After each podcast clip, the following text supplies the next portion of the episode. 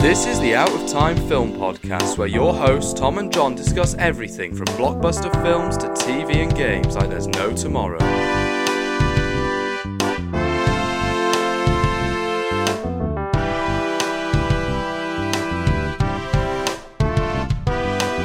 Hello and welcome to the Time Film Podcast. My name is Tom, and as always, I'm joined with my co-host John. Hello. And this week Hi. we are talking about Aquaman and the Lost Kingdom, the final DCEU film. Yeah.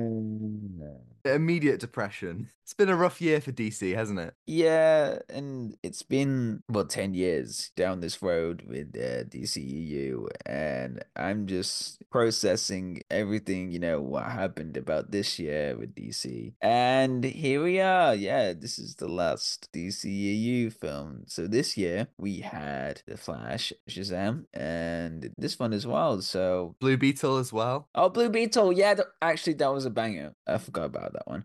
So this year we had four DC projects this year. It's been such a strange road. I think I could pretty confidently say this is the last time we're going to see Aquaman on the big screen for Yes. quite a few years. I mean, it's really depressing that this has to be the film that ends it all. It wasn't very good, was it? It was not very good. So, as we talked about Aquaman a few episodes ago, we really liked it. It was a strong movie with like really cool action sequences. The story was cool, and that was five years ago since we saw Aquaman on the big screen, and now he's back in the last movie. Yeah, I mean, I had nothing but good things to say about the first Aquaman. You guys can listen to our episode on that if you're interested. But yeah, one last time, Aquaman and the Lost Kingdom. Full spoilers ahead for anyone who hasn't seen it. Briefly explain the plot for those who don't know. After failing to defeat Aquaman the first time, Black Manta wields the power of the mythic Black Trident to unleash an ancient and malevolent force. Hoping to end his reign of terror, Aquaman forges an unlikely alliance with his brother, Orm, the former king of Atlantis. Setting aside their differences, they join forces to protect their kingdom and save the world from irreversible destruction. Okay, so that's the Lost Kingdom. That's what we're tackling here. Yeah. What do you think? Should we just get to the positive first Yeah, about this go film? for it. Because I feel like there isn't a lot to say about the positives about this film. But there's one thing that I really liked about the film was that we got to see more of the chemistry between Jason Momoa and Patrick Wilson's characters. Yeah. From the last film, I thought it was really interesting to explore more of their brother relationship to each other about being king of Atlantis and, you know, how Aquaman's feeling or what Orm things of the surface world. And I thought that was just really nice to see because typically, you know, like when protagonist works with the antagonist, the chemistry isn't always right. It's just all over the place. And with this film, I thought it was just well balanced between, you know, the chemistry between Jason and Patrick. And I gotta say, Patrick Wilson, he was just great in this one as well, and Jason as well. And I thought this was the strongest part of the film. I gotta say, Tofu the Squid was also the best part of the film. I thought he was a force of nature in this performance, you know, saving you know, characters and okay, I'm not being serious anyway. Finally, I do want to say that there were some cool fight sequences, especially the fight between Aquaman and Black Manta at the end. And that's about it, really. Yeah, I think it tries to take everything from the first film to the next level. It tries to dial everything up to 11. And I think, you know, the first film, I had nothing but praise when it came to the cinematography and the action. And I think that largely it still looks really great and the action is still really cool. But I think it all tries a little bit too hard. I think it tries a little bit too much to top itself after the first film, when mm. really we don't really need that. We just need more of that, not necessarily a better version of that, just a little bit more. I think, particularly towards the end, it boils down to another CGI army smash. And in the first film, that was cool because it had significance to the characters and everything was building to this certain point where Arthur's arc and Orm's arc intersected. Whereas I feel like in this one, the CGI army is just kind of it's an occupational hazard. It's something that feels like a checkbox for them to tick off. I agree with you about Orm. I've written some notes down here, and my first note is just Orm carries. And I think Yes, so I agree. Orm This film, this film. this yeah. film would have been so much less enjoyable if it wasn't for Orm, who is just so charming and so lovably hateable. Yeah, he's just got a really great presence. Patrick Wilson, he does a great villain in the first film, but here he kind of gives him this anti-hero edge, and I really liked him it's just really fun to watch as he bickers with Arthur and learns a bit more about the surface world. It's very similar to what happens with Mira and Arthur in the first film, where they each come to appreciate the different parts of the planet. Arthur comes to appreciate the underwater, and Mira comes to appreciate the surface. I think you get a similar thing with Orm here. Like the end, he tries his burger and all that. Like I really liked those aspects of it. They were really great. And I think the one big thing that I think doesn't come with a caveat, like every positive thing that I have about this film is like, oh, this was good, but, but no, the one thing that actually did just slap was Rupert Gregson Williams' score. As Oh, soon as the film started, I was like, oh my god, they've obviously got Rupert Gregson Williams back, and they had, and it was just really, really great to hear him taking all of his music from the first film to the next level. Mm. And I love that score so much, and it's great to hear the Aquaman theme and all the villains' themes again, and that elevates so many of the emotional moments. If this was paired with just like a generic comic book film score and there's so many of them so many comic book films just slapped on with a generic really underwhelming score. This film could have been so much less enjoyable but i think the score really did do so much for those moments for at the very least Mm. because i could connect them back to the first film and be like oh there's a bit of emotional connection i have like it that was just so great Yeah, I think yeah, the score elevated some scenes, you know, or the character presence on screen as well. I agree with a lot of that. So I need to listen to the score because Rupert Gregson Williams does a lot of bangers. I haven't listened to him for a while, so I should do that. Now, I think we should go to the cons because I have a lot to say about the cons. First thing is the confusing plot points. Let me break down what I said earlier for the brief synopsis. So, for this film, it really showed that this is Black Manta trying to get his revenge on Aquaman. He doesn't really do this in the film at all. I mean, he does try to kill Aquaman's father, but there was no consequences about that. So, Black Manta was just heavily focused on the Black Trident. And all the way throughout the film, he will just say, I am going to kill Aquaman's father, family. I'm going to take over everything that you loved. And he doesn't do that. I wish there was more potential for that because, again, in the first film, it was really well developed in the sense of like he lost his father due to Aquaman. I thought that was a proper villain that was building up. But this was just one dimensional. It was just like, okay, guys, I want to kill Aquaman, but first we gotta use the Black Trident and create this whole kingdom back. And by the way, it's called Aquaman and Lost Kingdom, and you don't get to hear about the kingdom until later on. You don't get any context, like, oh, why is it called the Lost Kingdom? We don't know until an hour later into the film or two Yeah, hours. the, the I mean, Lost that's Kingdom plays barely any role in it. Like Exactly. it's not, it's not like a compelling mystery that is built throughout. It's just like oh, at the end they're like, oh, we found this kingdom. It's like oh, cool guys. Well, I spoke about it in the Aquaman video, but it is great to have returning villains. And one of the things that I did appreciate was that you don't have to do all that legwork with establishing new villains, new relationships. That's already done for you. There's a lot of flashbacks in the film itself, and some of them work, some of them don't. You know, it's very much like I know that the whole audience isn't gonna remember everything, but as somebody who does, it felt, felt a little bit pointless. The thing is, is that Manta, he's barely a character anymore. He's Exactly, just- yeah. He's just a vessel for action and for this bigger ancient king, like the the guy who's like, "I'm trapped, help me!" Like you know, I- which which is really boring. You know, like there's so that was many me times. in cinema. That was me in the cinema. I'm trapped. Help me. I'm stuck. I don't know where to go. Yeah, well, I can think of so many villains who are just like pawns for for greater threats, and that could sometimes work. But I don't think this is particularly engaging. And his plan, it's just too convoluted. You said it yourself. He wants to kill Aquaman. He wants to hurt Aquaman. All right, just do that then. Just attack him. Like, why do you have to get the cum or whatever it is? And and and, and, I was and, so like confused. I was so confused when he said that the oral calcum. I was the like, orichalcum. "Wha- Like, what? What do you mean? uh, wait, what? And they what kept saying it that? throughout the film. They kept saying it throughout the film. I wanted to laugh so badly. I was like, why? Why would you call it Oh, like I don't that? even know. They kept on saying it, and uh, you know, you got to appreciate it's got a similar tone to the first film. There's a lot of comedy, but there's a lot of characters who do don't break a smile. Like I just know that, you know, obviously Willem Dafoe isn't in this film, but if he was in this film, he would have Oh, absolutely ate up those lines. He would have had a great time. I But can hear he it in his voice. I can hear it in his voice. He just says it like really Manta's slowly. trying to get the orichalcum. Like, okay, okay, okay, dude. Um, Oh my god, we don't need all of that. Like, why does Manta need to do this? Why does he need to infect the surface world? People say like, oh, he's gone insane. Oh, the, the the Black Trident is turning him mental, and it's like, okay, he was a compelling character before this. The trailers show that he's like going on this path of vengeance. That is exactly what like his baseline motivation is.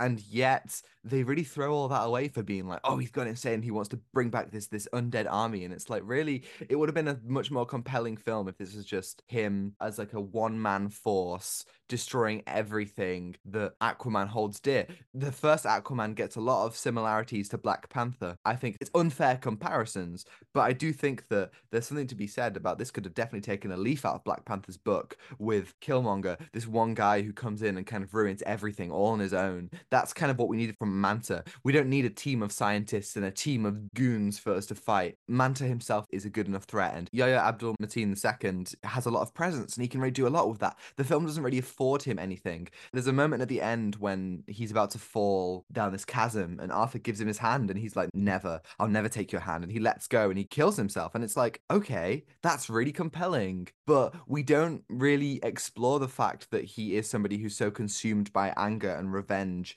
that he is at a position where he won't do that. We instead follow the he's gone insane, he's kidnapping babies route. It was just really boring to watch. Like, you know, there weren't was so he, he didn't even put the baby in a microwave. Like, come on, like there are ways to make this more interesting. Oh my god, that whole reverse clip of that that that's crazy. Best thing to come out of DC all year. Yeah, he had a really strong presence, but as you said, he wasn't a character at all. And then speaking of like really confusing plot points, one of the things that was so confusing, this is like the first points that I had to get through. Basically, Black Manta and his whole group, they want to infiltrate this safe. They don't even talk about this safe at all. And that's where the orichalcum that's where it is and they have to take it and then the sirens go off and black manta is stuck in this place and black manta says i need an extraction. And i thought oh okay this is going to be like how they're going to escape and stuff. But no the group used black manta's submarine to go and destroy atlantis. And one of the first things that they said in the first things in the infiltration to extract the orichalcum was do not make any confrontation at all. And they go ahead and destroy some parts of Atlantis and they try to extract the orichalcum, but that was the most confusing bit ever. And then the scientist, don't get me started with the scientist. He said later on in the film, hey, I don't really want to see ice caps melt or sea life damaged. I just wanted to see Atlantis. But he destroyed some civilians' lives in Atlantis. He's like, he presses this button to destroy it, and he's, I don't understand it. This was like the most confusing part of the movie. The film thinks that this scientist guy is like layered, and they're like, oh yeah, he's really interesting because he's conflicted because he only wants to see, but also he's being held hostage, and so he doesn't really We know. don't but see it's him like, yeah- conflicted at yeah, all, he- no. the whole time we just kind of see him as like being out to save himself and not really interested in anything other than you know his science. And his moral dilemma is, oh no, the baby. Oh, I can't let him kill a baby. And it's like, well, okay, that feels like much less of a moral like choice than than other moments in the film because who wouldn't be uncomfortable with the murder of a baby? The side characters in general, they just do nothing. They're either there for exposition or because they were in the first film. Like Nicole Kidman and Temuera Morrison, they're just there to do pep talks and deliver exposition, and that just feels super boring and just a huge waste. You've got a bigger role for Dolph Lundgren in this film, and again, like he just does nothing. Mira is in this film. Amber Heard. It feels like a lot of it has cut her out. It feels like there are ways that the script has tried to find ways to not have her in the plot. But I think the film suffers because of that. I mean, you know, however you feel about Amber Heard aside, Mira was a big character in the first film. She means something to Arthur. She means something to Orm.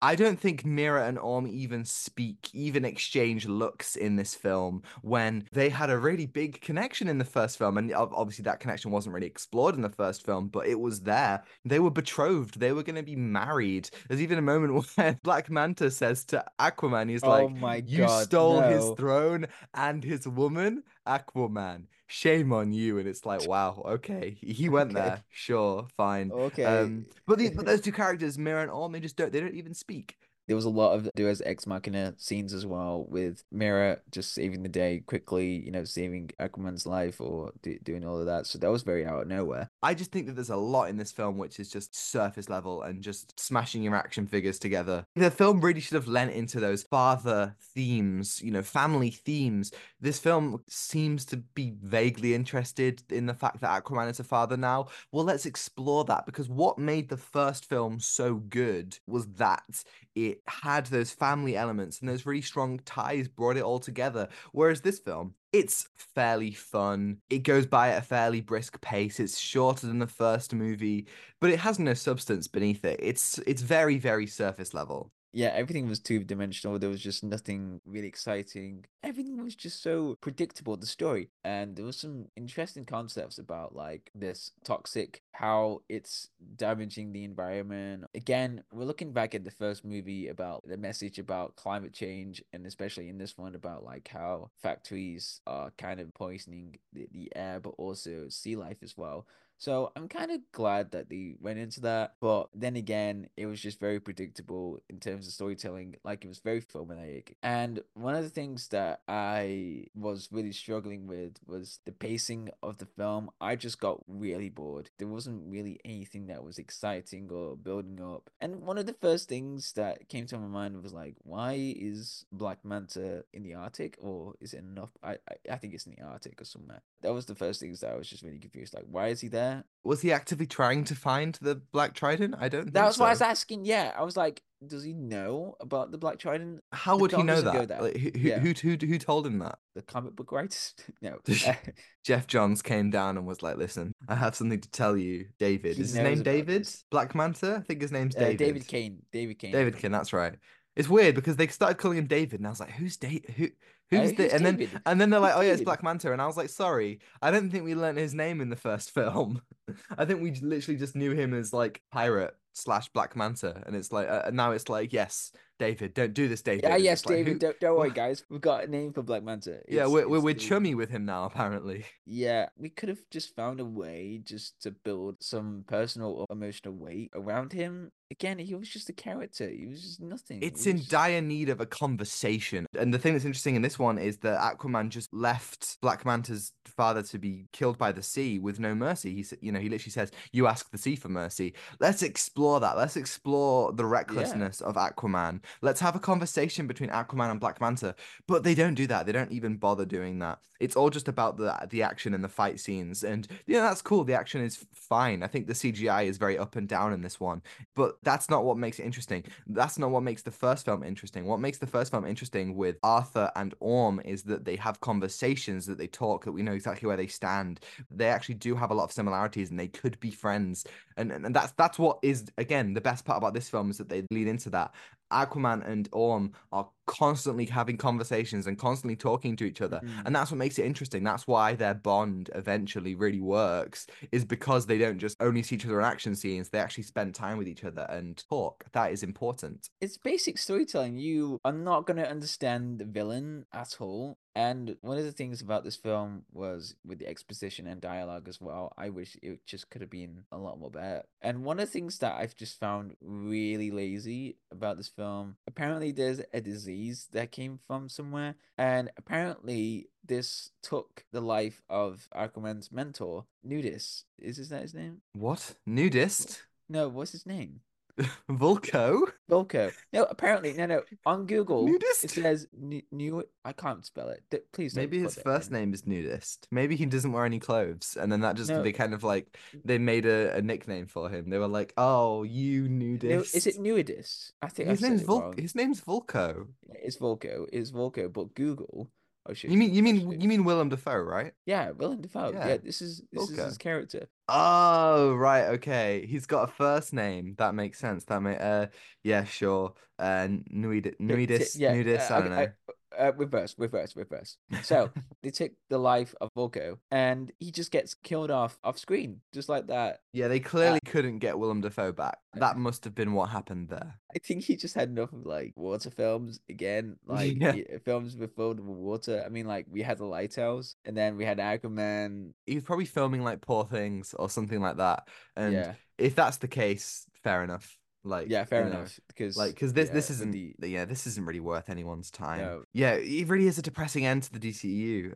We went to something really good like Man of Steel, and Man of Steel really had this strong vision for the DCEU and where it was going, and then it kind of just fell apart. It literally it did it fell apart with Justice League, and now it's just so weird what happening. But now James Gunn is rebooting the DCU, so that's something to look forward to. What a strange like when you look at it as a whole, what a strange cinematic universe. And I want to say that I value it still. It might have ended badly and it might have had various bad films, but I don't think Oh, it is yes. nearly as bad as a lot of people make it out to be. I think there are some absolutely fantastic films, and uh, particularly in that middle section, kind of 2018 to 2021, some fantastic films that all were creator driven and really exercised filmmakers' abilities and they weren't kind of bothered with building that universe. And and yeah i know that at points that was a- bit too much of their priority but i will always find value in dceu and i'm kind of sad that it's over but yeah this is a kind of depressing end. What are you gonna give aquaman and the lost kingdom out of 10 I'm gonna give this film a four out of ten. Cool. Yeah, I'm going five. Thank you everybody for listening. If you enjoyed it and you're listening on YouTube, you can like and subscribe if you want to see more. And if you're listening on Spotify, you can follow and give us a five star review if you think we're worthy. Next week, we're going to be doing the best films of 2023, just like we do every year. We'll be giving our top five. That's very exciting. And you can send us an email at outatimefilmpod at gmail.com. Let us know your thoughts on the best films of the year and ask us any questions. We'll answer it right here on the podcast next week. Yes, I'm very excited about that. And you can follow us on Instagram at Outatime Film Pod to see our incredible thumbnails from Zain Afzal, on Twitter for more thoughts from Tom, and TikTok to see edited clips, which are all also on Instagram Reels and YouTube Shorts. And you can find links to that all in the description below. Thanks to El Jones-Meyer for the excellent theme and Ronan Phillips for vocals as always. And I think that's everything. And what a year for movies as well for Aquaman. What a and Year. Wow, what a year for every Happy New Year, everyone. This is Yeah, this episode's New Year. releasing on the 31st of December. I hope everyone has a great new year. Here's Yes. to 2024. Yeah. Uh, let's hope it's a good one. Who, yeah, who knows? Yeah, Who knows? and I'm very excited to talk about the best films this year. I might have to reconsider. No, I'm kidding. I'm kidding. I was like the top five about like Aquaman, but no. Um, I'm very Aquaman in the top five. Aquaman is at my number one. Spoilers. spoilers Oh, oh my god! It's a masterpiece. Take what you're given. Give nothing back. Goodbye. Goodbye.